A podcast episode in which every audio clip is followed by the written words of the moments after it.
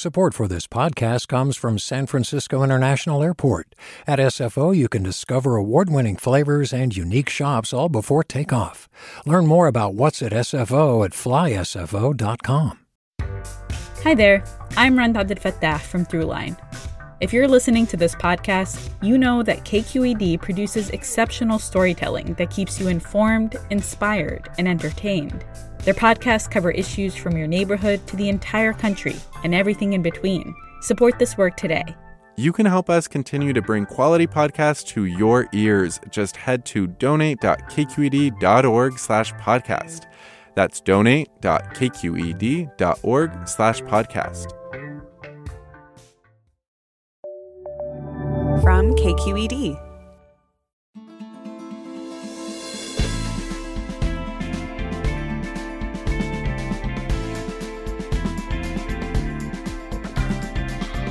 From KQED in San Francisco, I'm Alexis Madrigal. Last week, many of us received a text telling us power interruptions may occur unless you take action. If you're like me, you ran around the house, turning out lights, unplugging stuff, the text worked. Governor Newsom congratulated us for all our energy preservation, but the episode highlighted a major problem. How much trouble is the grid really in as our climate continues to change? And as we add more solar and wind supply while also adding more electric vehicle demand. We'll be talking about how California's power grid works and what it means for our everyday lives. That's coming up next.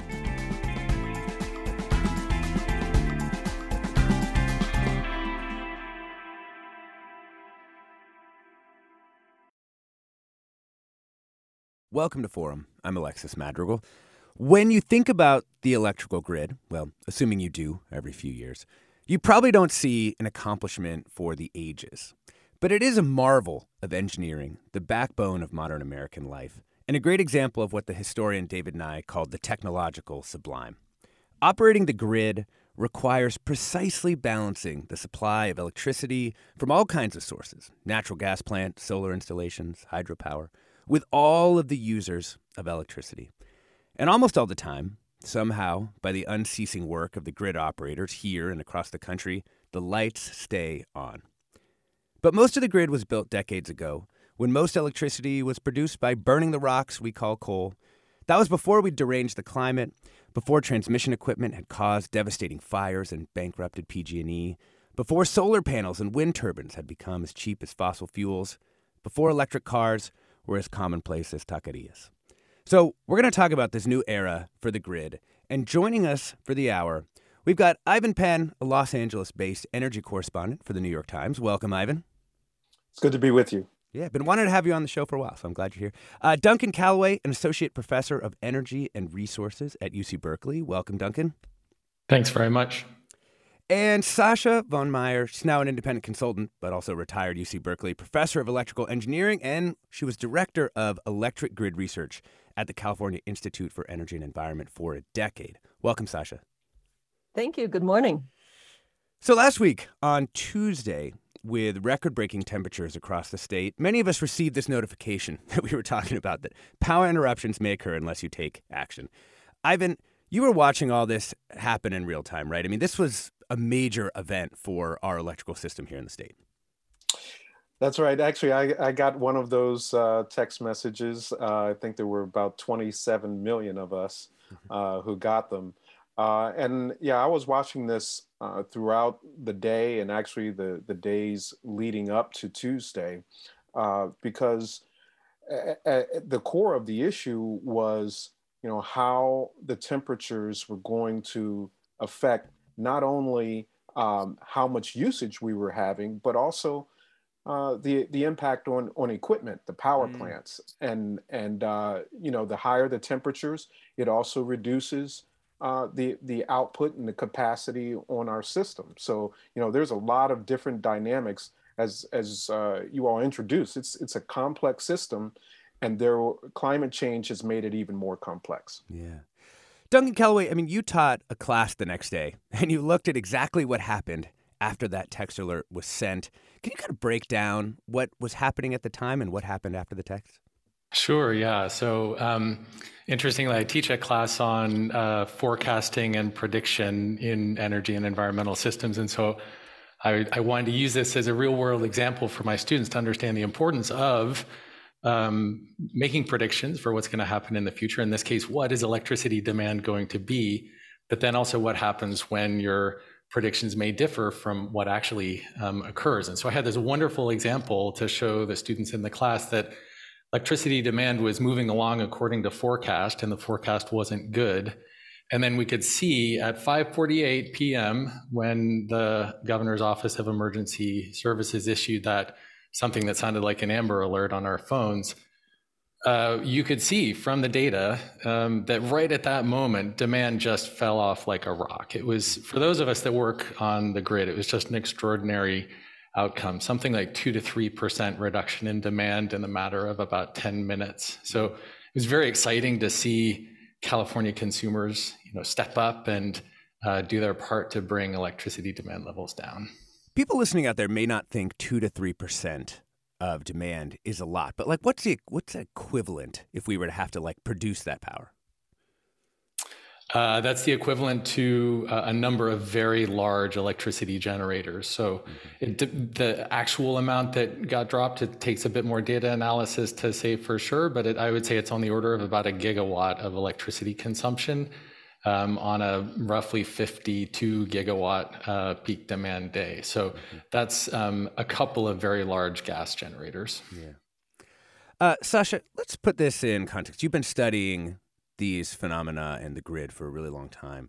I mean, what was your takeaway from what happened last week? Both the kind of danger zone that we got into and how we got out of it. Yeah, I think that uh, it really was quite a success. Um, it, I think we have to keep in mind, and you described this well. I think that the conditions are really unprecedented and you know there were temperature records broken demand uh, records broken i mean it was uh, so much, we had several gigawatts more electric demand uh, than ever before, right? Mm. Um, and so I think this, we really have to adjust our expectations. Um, I thought that uh, the way people responded uh, was phenomenal. And I thought, you know, of of the grid operators a little bit like Sully landing that airplane in the Hudson River, you know, uh, and the utilities are like the flight attendants who are trying to evacuate the plane uh, without mm-hmm. anyone getting hurt. And they're asking us to please follow the instructions and leave our stuff behind, which mm-hmm. is the least we can do. Um, you know, I think in the when you look at the big picture of what climate change is actually doing, you know you think about pakistan getting flooded you think about people's homes burning up in wildfires turning your thermostat back a couple of degrees is not that much to ask yeah. and i think that um, you know w- the message that uh, we really got right is that we are in in this together um, and that eh, at this point it's not about money it's about making sure that the most vulnerable people, you know, folks with medical needs, uh, don't suffer an unexpected outage, and that we can uh, sort of discriminate more carefully between what's a convenience and what's a life or death use of electricity. Mm-hmm. Also, just as a as a writer, I really appreciate it. It was an incredibly well written statement of our community you know? Like unless you take action there may be these things it was it was really well done. We're talking about the state of california's electrical grid with sascha von meier an independent consultant and retired uc berkeley professor of electrical engineering duncan callaway associate professor of energy and resources at uc berkeley and ivan penn los angeles based energy correspondent for the new york times we really think of this as a show we've got three experts on what's happening with California's electrical grid. We want your questions for them. Like, what have you always wondered about how this system has worked, is working, will work in the future? The number is 866 733 6786. That's 866 733 6786. Twitter, Facebook, and Instagram, it's KQED Forum. And the email is forum at kqed.org. You know, uh, Ivan, we've we've touched on it a little bit, but I thought maybe you could go into a little bit more depth on why was last week so challenging for the state, and what what did you learn as you researched that question? Well, so it, it, the the major pieces, of course, were the extreme temperatures, and it's not just that it was. Uh, you saw record-breaking temperatures like Sacramento, 116. right? Yeah. yeah, I mean, you know, these were very extreme temperatures, but it's not just that it was in particular places. It was the entire state was seeing triple-digit temperatures. So now we're not just talking about uh, the uh, the grid manager um, and the grid managers because so the California Independent System Operator manages the grid uh, for about 80% of the state uh, and the investor-owned utilities that many know about Pacific Gas and Electric uh, Southern California Edison, San Diego Gas and Electric. But then there are others, uh, the Sacramento uh, Municipal Utility District, the Los Angeles Department of Water and Power. So you've got all of these players in the state. And not only were, you know, particular areas dealing with it, but the entire state was. So the complexity of that uh, put a lot of strain uh, on the grid. And you know, we've got new dynamics at play that we, you know, a, a decade ago we didn't have the numbers of electric vehicles that now are charging. Um, some offset. We've got rooftop solar and batteries, um, but there there is an enormous amount of uh, pressure on the system, and we also work with our neighboring states. Um, a whole other set of complex issues but we're working with them as well. And that heat dome was all over the West. Mm-hmm. Uh, so you've got an, an enormous uh, complexity, a lot of strain, and and all these different variables coming together for uh, you know a uh, a really difficult crisis to manage. And that spread of that heat dome, just like the the sheer size uh, and area that it covered, at least according to our current understanding, that's actually a climatological effect, right? I mean, that the, the growth of those heat domes is something that has changed. Well, you, and you see it in in almost uh, every area of what we're dealing with as far as climate. So we have the extreme temperatures, the heat during the summer, but also the cold during the winter. So last year we saw that in Texas um, where we had the extreme uh, cold weather uh, that took out the, pretty much the entire Texas grid, mm. um, and which became a concern on the heat side for us last week. Uh, you know, how much can the system um, uh, handle? And not only uh, is it a matter of you know what it can handle, but all of these pressures from climate, the heat, the cold, some of the the uh, power plants uh, tripped um, and had equipment issues hmm. uh, for California. We saw that in the cold in Texas. Um, and then you have the other parts of the system, the power lines, the poles, both the transmission, long distance um, uh, transmission of, of, of, electricity and the distribution, what connects your homes and businesses.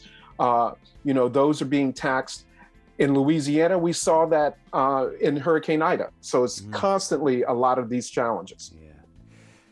Man, I've never spent so much time thinking about electricity uh, as I have in the last few years. We're talking about the state of California's electrical grid with Ivan Penn, an LA based energy correspondent for the New York Times, Duncan Callaway, Associate Professor of Energy and Resources at UC Berkeley, and Sascha von Meier, studied the grid for decades now, an independent consultant.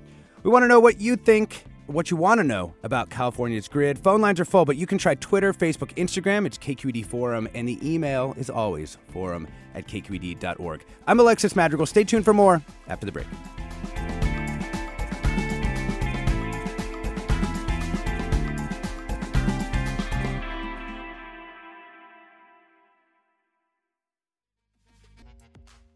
Support for Forum comes from San Francisco Opera. Set 10 years after a school shooting, the critically acclaimed opera Innocence takes us into a complex emotional journey where our understanding of innocence and guilt is constantly upended.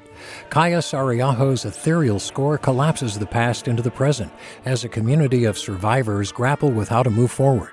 Don't miss the highly anticipated American premiere of Innocence, June 1st through 21st. Learn more at sfopera.com. We've all got those parts of our house where the internet just won't go. Well, if you had wall to wall Wi Fi from Xfinity, you could worry less about dead spots. Because with wall to wall Wi Fi from Xfinity, you get fast speeds, reliable connection in every room, and power for all of your devices, even when everyone's online. That's wall to wall Wi Fi only with Xfinity. Restrictions apply, not available in all areas, actual speeds vary. Welcome back to Forum. I'm Alexis Madrigal. We're talking about the state of California's energy grid with Ivan Penn, reporter with the New York Times, Duncan Callaway, UC Berkeley, and Sascha von Meier, grid researcher, now an independent consultant.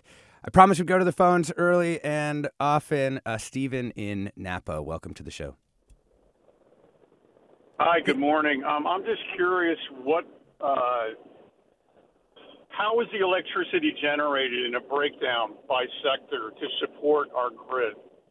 And I'll take my answer off the air. Sure. And I assume you're talking about by, by sort of technology, hydro, gas, like that. That's what you're thinking? Yes. Solar. Okay, great. We'll take yes. it. Thanks, Stephen.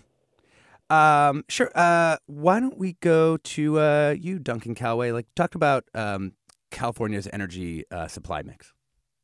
Sure. So, um, actually, until somewhere recently, Grids all over, and California is no exception, were supplied mostly by, as you mentioned, Alexis, hydroelectric plants, coal fired generators, natural gas plants, and nuclear plants. Um, coal has been outlawed in California for a while now. But recently, throughout the world, but especially in California, the supply mix has changed um, in pretty exciting ways uh, toward increasing wind and solar, and more recently, energy storage. Um, we're also losing gas generators uh, in California due to environmental regulations. We've, um, as some of you may know, we just kept a nuclear generator online, uh, and that's going to stick around for another decade or so at least. Um, I think that, that, what I'd like to just point out um, in regard to what happened uh, last week in our supply mix that I think is very exciting is that um, on peak, when electricity consumption was at its highest, uh, if you count rooftop solar and, and centralized utility solar, solar was actually supplying more than 30% of our electricity demand. And I think that's just an extraordinary story about the kind of technological change that we've seen over the last decade. And the other thing that I'd like to point out is about storage. So, so far we've actually mentioned something about electricity demand dropping off when that text went out. But I think there's an also just an absolutely amazing story to tell about storage. So if you look at what was on the grid in California two years ago, we had essentially negligible amounts of storage. And Last we're talking week, here batteries and other technology. You, yeah. It's mostly right. batteries, so right? Yeah. Mostly, actually, almost exclusively lithium ion batteries. Um, the same kind of batteries that you see in electric cars or in your laptop, for that matter. Um, so it was then around the time that solar was dropping off that the flex alert went. So demand was also starting to fall at that point, um, but not as fast as solar was dropping off. So there was something needed to increase its output. At that point, uh, storage batteries came online to the tune of about three gigawatts or 6% of the supply in the state when that flex alert or when that um, emergency message went out. That was not there three or even two years ago. Mm-hmm. Um, and so I think that this is a very exciting sign for what we can expect to keep doing in the future and that is continuing to use these new technologies like solar and storage in concert with flexibility and when consumers are using their electricity to maintain that grid balance. You know, Sasha. Yeah, I, oh, go ahead. Go ahead. I, I, would like to chime in on that. And, uh, you know, I'm sure there were people following the news last week ready to pounce with Schadenfreude on rolling blackouts in California to claim that, oh, renewables are useless. And in fact, the opposite is true, right? I think we've shown that yes, we can make this work. Um, it takes a little bit of adjustment in how we coordinate the resources. So, you know, for example, the net load peak is now much later um, after the sun sets, as Duncan said, you know, that's when, you know, we hadn't turned the corner in the afternoon as used to be the case with the air conditioning peak, but the net load peak is closer to 8 p.m uh, mm. at night. Um, and so we have to learn to uh, to utilize all the resources at our disposal to uh, manage the storage assets. And fortunately, we are procuring more storage in California uh, going forward. I think uh, really it's a success that shows with some um, active management, uh, we can work with those intermittent resources and the storage and also some flexibility in the demand because I think that's just ultimately the largest resource that we have is to be smarter about what electricity we really need in a particular moment and what we don't. And if we think about, for instance, the growth in uh, EV charging loads uh, and electrification in general, you know, as we go uh, from natural gas uh, heating, for instance, to electric heat pumps for uh, space and water heating, all these things that we have to do to get to zero carbon. Uh, I think it's fair for people to ask, you know, how is the grid going to handle those additional uh, demands? But the answer is that those demands also are quite flexible in how we can shape them. And for instance, charge cars when the sun is shining. Mm-hmm. yeah, oh, and, and I, I, hold on just I just want to uh, go go back to phones and, and just note that you know one of the fascinating lessons of last week is that information, like just getting information to people, was actually able to substitute for some infrastructure. And it's one of those times that's that's pretty exciting. People have been talking about it for for quite some time, being able to to do that. And if I could weigh in on on uh, and kind of on that point, um, I mean one of one of the considerations that uh, you know it was it was a powerful moment that consumers responded, but um, you know it also has to be remembered that the power system, the utility industry, they have two primary responsibilities, and it is to deliver safe and reliable uh, el- electricity and at a low cost. So it is their responsibility to make sure that the system functions. Mm-hmm. And um, there have been issues raised about getting the forecasting correct. Um, and, and given that we're dealing with the impacts of climate change right now. This is their job. And so the consumer was asked to support, to help them with their job, which is a whole nother question. Mm-hmm. That's a good point. Hey, uh, Larry in Mill Valley, welcome to the show. Oh, thank you. This is great.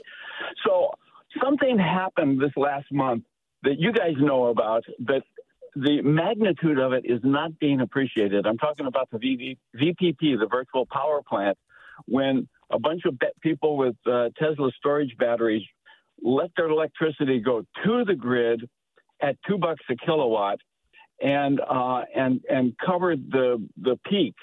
And as Rifkin wrote in the Third Industrial Revolution uh, about 10 years ago, this is really where we got to go, and we're there. We have made it. We just got to flesh it out everywhere and that is to be able to all of us to have storage, solar, and then storage batteries. And when necessary, when we get to these peak periods, is to send it out, and then we can fill it back up with uh, with our solar, and need less and less and less of these power plants. It's so exciting. I wish it was all over the headlines. I'm so glad you guys are talking about this.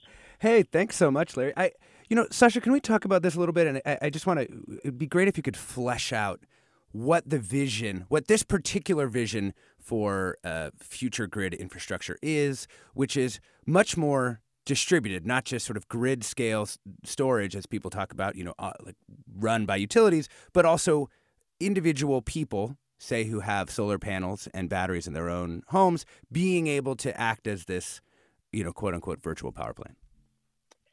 Right, and I think there's there's a couple of different uh, directions uh, that this can go. Uh, I mean, the overwhelming innovation here is, as you said, the information technology, and just the ability to manage on a much more granular scale, right, on a finer scale uh, in space and time, uh, electricity. So we have now the ability uh, to, you know, have battery storage for a house. Um, it's pretty expensive. You know, personally, I have a small, inexpensive battery, and all that powers is my desktop computer and my Wi Fi. So that if the power's out, I can, you know, finish what I'm working on.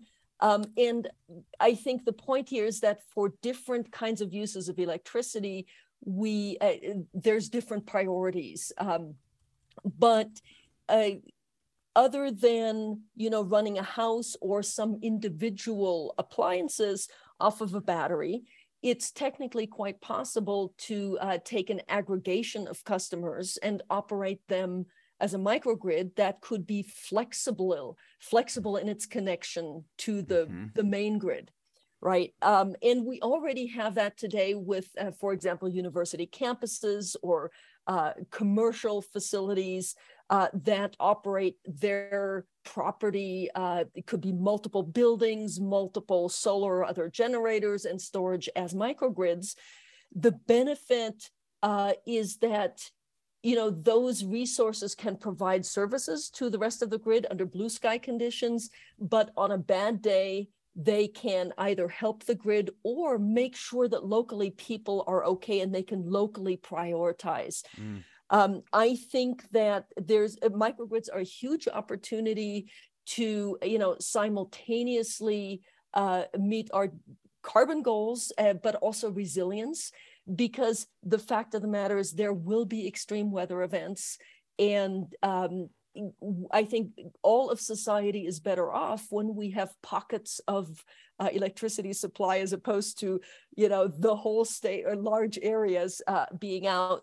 Um, I think, of course, in addition to decarbonization and resilience, um, there's the point of equity and making sure that people have equal access to those kinds of microgrid resources. And I think that's the big question of how can we navigate sort of the local provision of uh, uh, power quality and reliability versus what's the responsibility of the the macro grid mm-hmm. uh, how can we be sure that uh, people of lower income aren't adversely affected?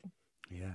You know we've got a bunch of uh, questions coming in uh, about electric cars. Craig writes what will the state need to do to meet demand for electricity that will come with the large scale conversion to electric cars? Of course mandated by the, the state uh, and coming up uh, Daphne writes Some media reports said that the recent electric grid problems proved that California couldn't handle transitioning to electric cars since car owners were asked not to charge their vehicles. My understanding is that they were, in fact, asked not to charge vehicles during the high surge hours from 4 to 9 p.m. Since many cars are charged at off peak hours, the idea that electric cars push the grid into danger isn't true, is it? What's the impact of electric cars on the grid now and in the future? Great question, Daphne. And let's throw it to you, Duncan. Yeah, great. Um, I'm really excited to talk about this. This is a, an area where um, my own research group does some uh, some things, and I, I, wanted to actually talk about a few things that should be happening in the future. And the first actually comes back to one of the points that Ivan made about energy forecasting. Um, and what happened last week was an anomaly according to the kinds of forecasting methods that um, are typically used in, mm-hmm. in California sector. However, if we can start incorporating climate change forecasts into our energy forecasting mm-hmm. methods, I think that those sorts of anomalies are going to start to look a little bit less uh, extraordinary. So, and, and just to it, be clear, right, mm-hmm. we have two kinds of models, right? We have these kind of day ahead models, right, and then we have yes. kind of real time. Yeah. Yeah, that's right. And so I'm actually thinking about uh, a third type of model, which is forecasting out many years. So mm. I think the biggest challenge that we have right now is making sure that we build enough generation capacity to meet this sort of coming surge in demand, where that demand is coming from electric cars, but also increasing demand for cooling due to increasing climate uh, mm. temperatures. So I think that there's a tremendous need for um, advancing our own state of practice in terms of how we incorporate climate change models into the forecasts that we then use to plan what future infrastructure is going to be. The second thing that I think needs to happen, and I've mentioned this a little bit before, is that we have to just keep our foot on the accelerator for building solar and storage there's there's massive amounts of targets uh, to the tune of tens of gigawatts of new capacity from these types of sources that folks recognize we need to maintain a reliable operating system. And, and, and, and I fully expect that um, if, if we can hit those targets, we will have a reliable system. Now, there's a lot of work to make sure that we can actually build everything that folks think needs to be built. Mm. But then now let me come to the electric vehicle part and the, and the, and the flexible demand. So if you think about you know, a typical electric car has something like 300 miles of range, but few of us actually drive that far in a given day. And so there are tremendous opportunities to, as Sasha mentioned before, to sort of shape and sculpt the demand of electric cars, among other things.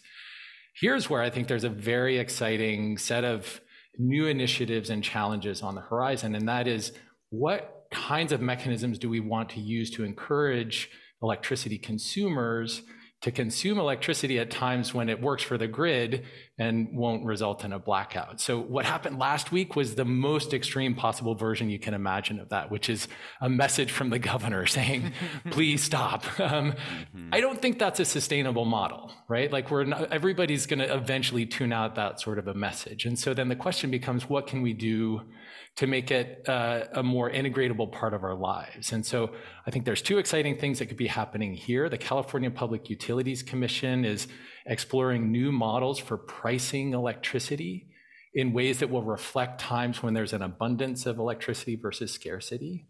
And then the other thing that's happening is that there are third party companies like um, OhmConnect or Enel X that can come in and help customers sort of shape their demand, basically offer to control their loads for them mm-hmm. or give them the right kind of signal so that they will actually then uh, sort of minimize their own cost to doing something like EV charging. And one of our listeners actually yeah, wrote ahead. in. Richard wrote in to say, "I use OhmConnect, like the the service you were just mentioning, to help with the power grid. I signed up, and they requested that I shut off as much as possible during directed ohm hours, and they automatically turn off connected smart plugs. For doing this, we get points, which directly translate to dollars.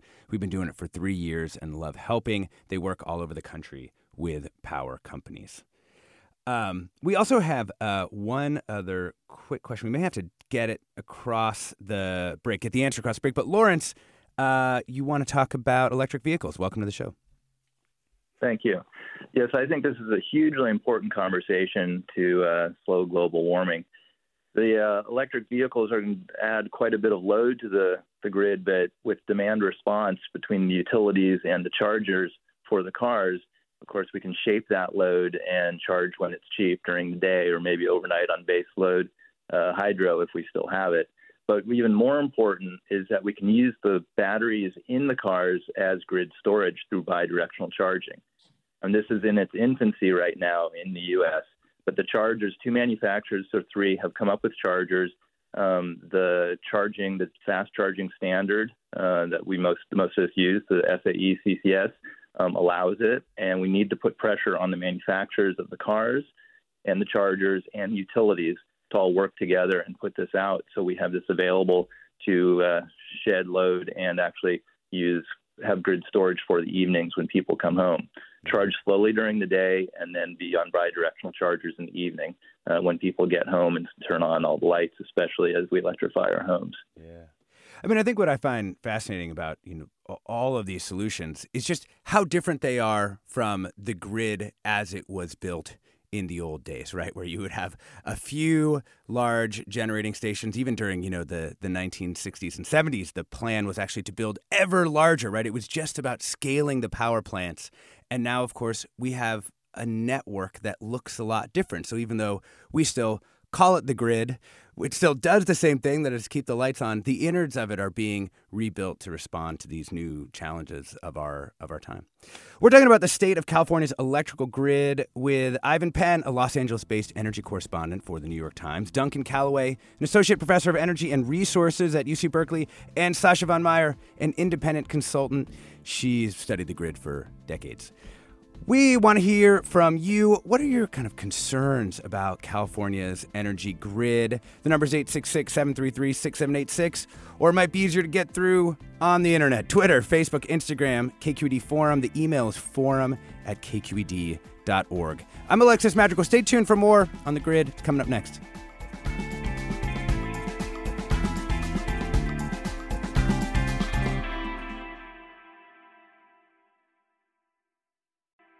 Support for Forum comes from San Francisco Opera. Set 10 years after a school shooting, the critically acclaimed opera Innocence takes us into a complex emotional journey where our understanding of innocence and guilt is constantly upended.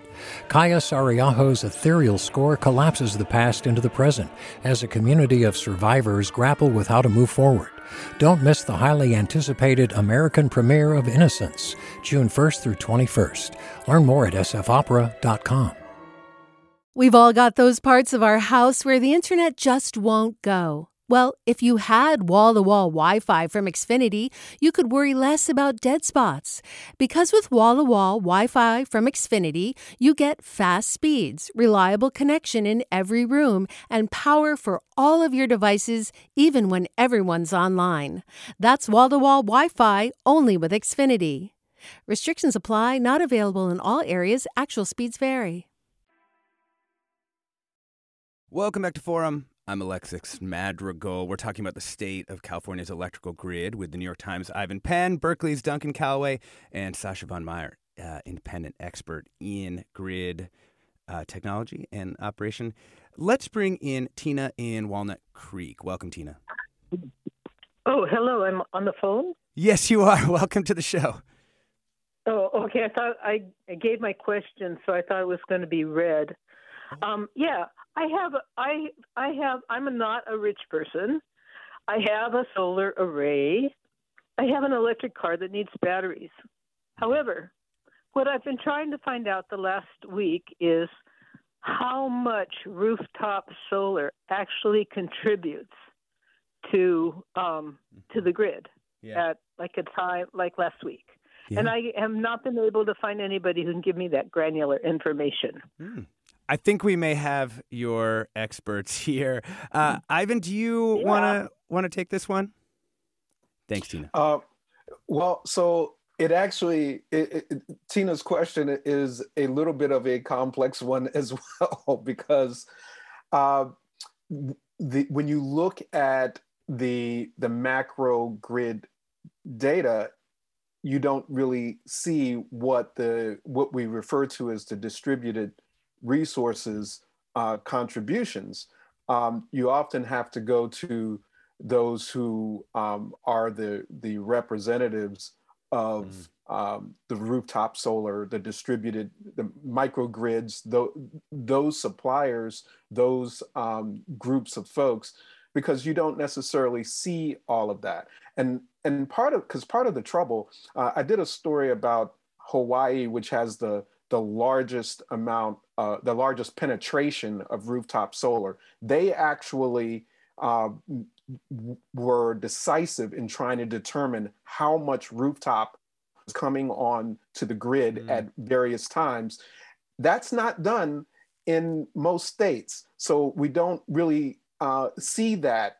And we didn't really see it when you looked at the charts on the um, the uh, the grid manager Cal, CAISO's uh, website, you don't see a line that says uh, rooftop solar. You see solar, you see batteries, you see natural gas, you see nuclear, uh, but you you don't see a line that says this is rooftop. So it's hard to to to discern what exactly um, that contribution is. However, we know that there are um, more than a million rooftop solar systems in the in the state of California, and they are contributing in significant ways. And increasingly, those systems have been coupled with batteries.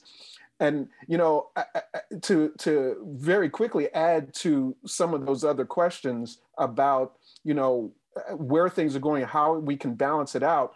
I mean, part of the picture is where um, not only uh, are, are, the, are the, the, the rooftop solar and batteries the purview of the, of the wealthy.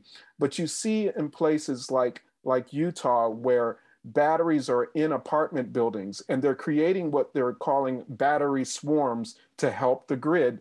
Um, and it means that the person who's renting an apartment can uh, also have uh, electricity when the grid goes down in an apartment. So some of this is about how we handle policy, how we manage um, the resources in a transition that is enormously difficult to, uh, um, you know, as you said, A hundred years ago, the grid did not contemplate two-way electricity. And so we're trying to understand how all these pieces come together, including the contributions of, of rooftop. We've got a series of questions about PG&E and the California Public Utilities Commission. So uh, I'm going to read two comments, and then we're going to go to Jay in uh, in San Jose. Uh, comment one: John writes, "Our uh, solar system was installed in May 2021. One year later, PG&E trued up our account. PG&E paid us three cents per kilowatt hour for the net 4,400 kilowatt hours that we supplied, even though it charges us 28 cents per kilowatt hour at least. And PG&E is pushing the California Public Utilities Commission to pay even less. Dan writes, aren't PG&E at all fighting the ability of individuals to sell power back to the system? And Jay in San Jose, you're on with us. Thanks. Hey, um, so yeah, I love this discussion, and I hear renewable, renewable, renewable, and the rhetoric is consistent at the federal and state levels. But the fact of the matter is, is that CPUC is actively trying to kill the solar industry right now. It's called Net Energy Metering 3, I mean, what they proposed back in December would have tripled your payback period. So I just don't know what the hell's going on here, and um, and I really love to hear uh, from the experts mm. about their uh, opinions on the vehicle to grid technology, where the car can plug into your house mm-hmm. to serve as a backup and also to relieve the demand from the grid. Yeah. And and that's about it. Hey, Jay, thank you so much. I mean, I think one thing that's really fascinating is the rise of electric cars had generated a lot of people who are interested in vehicle to grid technologies. If you'd said that 10 years ago, no one would have known who you were talking about. Um, Sascha, why don't uh, we have you take on the, the PUC questions slash PG&E questions? Um, yes, and and I want to thank the caller for that question because there's a really legitimate uh, question about, you know, when you have net zero uh, energy uh, solar customers or microgrids, the question is what's a fair share for that solar customer to be paying uh, for the benefit of still being connected uh, to the grid and being able mm-hmm. to draw power from it uh, as a backup when when we need to and so the you know the changes in the uh, net energy metering uh, rules basically reflect the sense that um, you know it, it, the concern that uh, customers who can afford to have solar on their house perhaps weren't paying their fair share uh, for the infrastructure. Um, because could it sascha? but uh, what we don't want to do is stick the customers who can least afford uh, to put solar on their house uh, with the bill right? The problem is it's mixing two different issues one is equity among customers, uh, and the other is incentivizing solar over other energy resources, which benefit society in general, and making solar more affordable for everyone. So I think that really we're asking too much of electricity tariffs.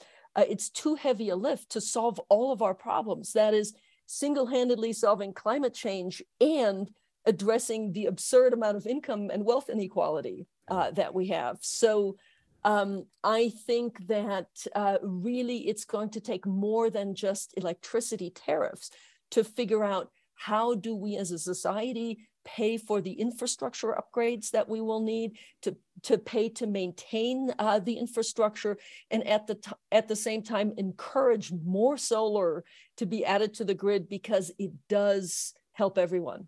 But Sascha, let me ask you this. I I can imagine some listeners out there saying, well, actually, isn't this the nature of this energy regulation and who gets money where? Isn't that also reflective of the sort of concentrated lobbying power of the utility industry versus the distributed lobbying power of a bunch of people who put solar on their homes and who aren't necessarily, you know, going to the CPUC meetings and in the ear of those people? Um, I, I, is that fair? That's part of it too, right? You know, I, I think it's fair to look at it through the lens of power and influence.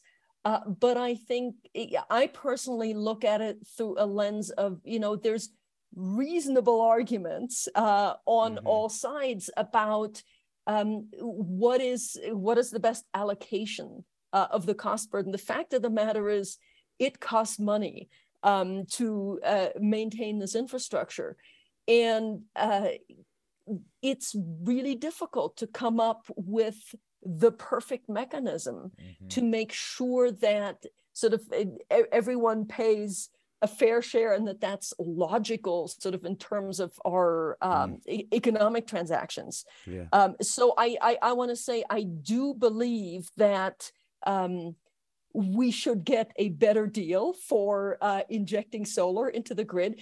There's also a, a question of really um, compensating customers for actually performing beneficial distribution system services. That's mm-hmm. not part of our tariff structure today. I think with some intelligent control, we can get a whole lot more local value out of um, solar and storage uh, resources, which really isn't captured today. So I think uh, we should be encouraging and rewarding that, uh, but someone also has to pay for the infrastructure. Yeah. We're going to have a pledge cutaway in a second, so I'm going to go quickly. We have a couple of like real servicey questions here that I'd love to to get to. Uh, Ivan, maybe i am going to toss these to you. One is when there's a flex alert, is the grid able to use the backup batteries that homeowners have installed with their solar panels? Those houses should be disconnected from the grid to use their own batteries during an emergency. Is that how it works? Uh, well, so there is a there, even if people recall uh, back in August 2020 when we had the actual rolling blackouts, there was actually a lot of those distributed batteries, um, particularly on the commercial side, but also on the residential side, that help to support the grid. So this does happen.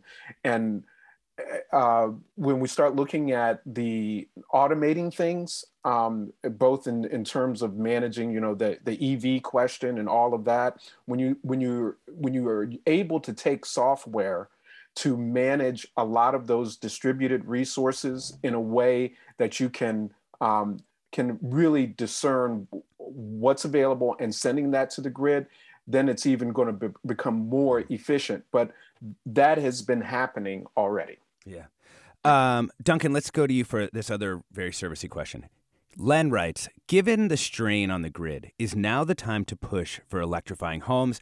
I'm considering whether I should convert my gas appliances to induction cooking and to electric heat pumps for heating space and water. Should I put these projects off? If so, for how long? Um, I would say my recommendation is um, well. So let me back up, and we've got tremendous amount of electrification that needs to happen if we're going to hit decarbonization goals, and bring ourselves to um, IPCC recommendations on degrees of warming.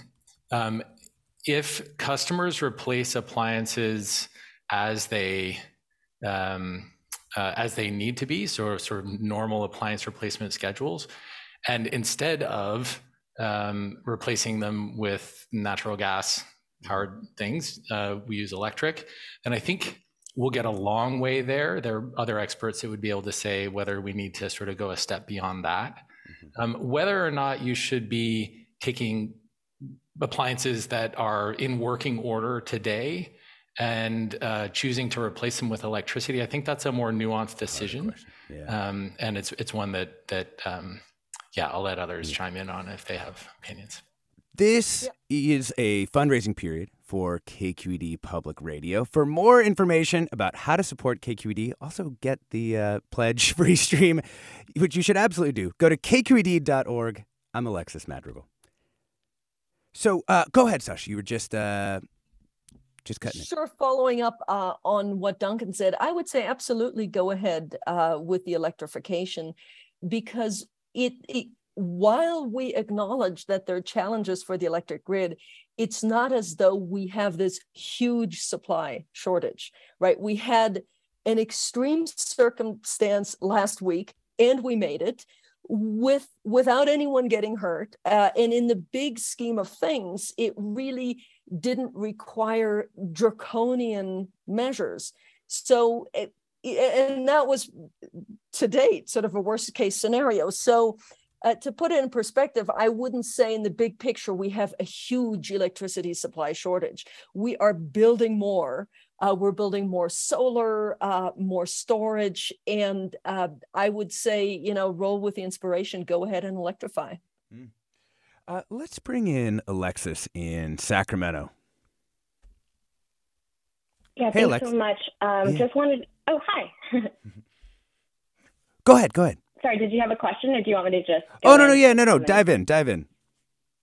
Okay, perfect. Thanks so much. Um, I was just going to share that, uh, you know, this is the third year in a row in California where the governor issued an emergency proclamation that loosened protections and allowed more fossil fuels uh, to fossil fuel plants to run, and also pay customers to run their diesel backup generators, right? Even in the state's most polluted communities, and understanding that we're we're facing a huge crisis here, knowing that extreme heat is a is a norm now, you know, year after year, and that it is really being caused by climate change. But also recognizing that California has had decades to plan ahead and to really be building out the clean energy that would be uh, necessary in order to keep the lights on and also keep you know, the air safe to breathe for people. Um, working class communities of color in California, otherwise known as environmental justice communities, have, have really borne the brunt of fossil fuel infrastructure and pollution. And now every year they're facing an even greater amount of pollution because the state is not really doing the you know what is necessary to have a clean and safe reliable electricity grid. So just want to echo you know what i've been hearing from others. We we really want to see that clean energy build out at, at the scale and pace that's needed. And then in a, on top of that we really want to see the state prioritize the the you know uh, flexibility on the grid demand response especially those programs that pay low income customers to conserve energy during critical times yeah. because those customers are the ones that can really benefit from those bill savings while contributing to um, you know to, to, the reliability of the electricity grid during these really really difficult times so just wanted to share that Hey, Alexis in Sacramento. Thank you so much. Always love having another Alexis on the show. Uh, Duncan, can you uh, can you address that, that that the environmental justice implications of all these changes and how those communities are are being prioritized uh, if they are. Yeah, I think that um, there are a couple of ways to come at this question. So, so I fully agree with the points that the caller is making, and and I would say that. Um, there, uh, when we think about uh, the backup generator example um, that was given, the measures that are in place to encourage uh, backup generator use in those sort of extreme times are at least designed to prevent generators that are in disadvantaged communities from operating. So, so the, the measures are designed with uh, communities, disadvantaged communities in mind. Now, the execution may not be perfect. The other thing, though, that I want to say is that uh, what the, I think the caller is exactly right that we've, in some respects, fallen short of goals on supply and have to resort to um, things like backup generator use in these extreme situations. And um, there are a number of different new laws that actually were just passed um, uh, in the state uh, last uh, last month um, that are designed specifically to try to unclog the pipeline of transmission projects, new generation permitting, um, and uh, and and bringing in new sorts of storage and generation plants. And and so I'm hopeful, cautiously hopeful, that those sorts of things will get more supply on the grid so that we can avoid needing to um, burn fossil fuels in communities that um, have been impacted the most. Yeah. You know, Ivan, before we go, I just want you to put on your, you know, reporter hat. You know the field that's out there. What what are you really looking to next? Like what's your what do you think your next big story is going to be on California energy? Uh, well, I can't tell you my next big story, but but the but to paint sort of the the the picture of you know where where a lot of the focus is, um, you know what what we have to really think about in terms of of the future is how we're going to um, uh, really change the incentives for the utility industry, which mm-hmm. has been a, a, a big issue that a lot of folks sort of uh, have been raising. Our incentives have been uh, designed to support a lot of uh, fossil fuel uh, construction and development. And so now, as we move into this new new world, we've got to figure out how do we incentivize them to um, manage things differently. Yeah, that's a beautiful ending. We have been talking about the state of California's electrical grid with Ivan Penn, energy correspondent for the New York Times, UC Berkeley's Duncan Callaway, and grid expert Sascha von Meier. Thank you so much to all three of you. That was brilliant. I'm Alexis Madrigal. Stay tuned for another hour of Forum Ahead with Mina Kim.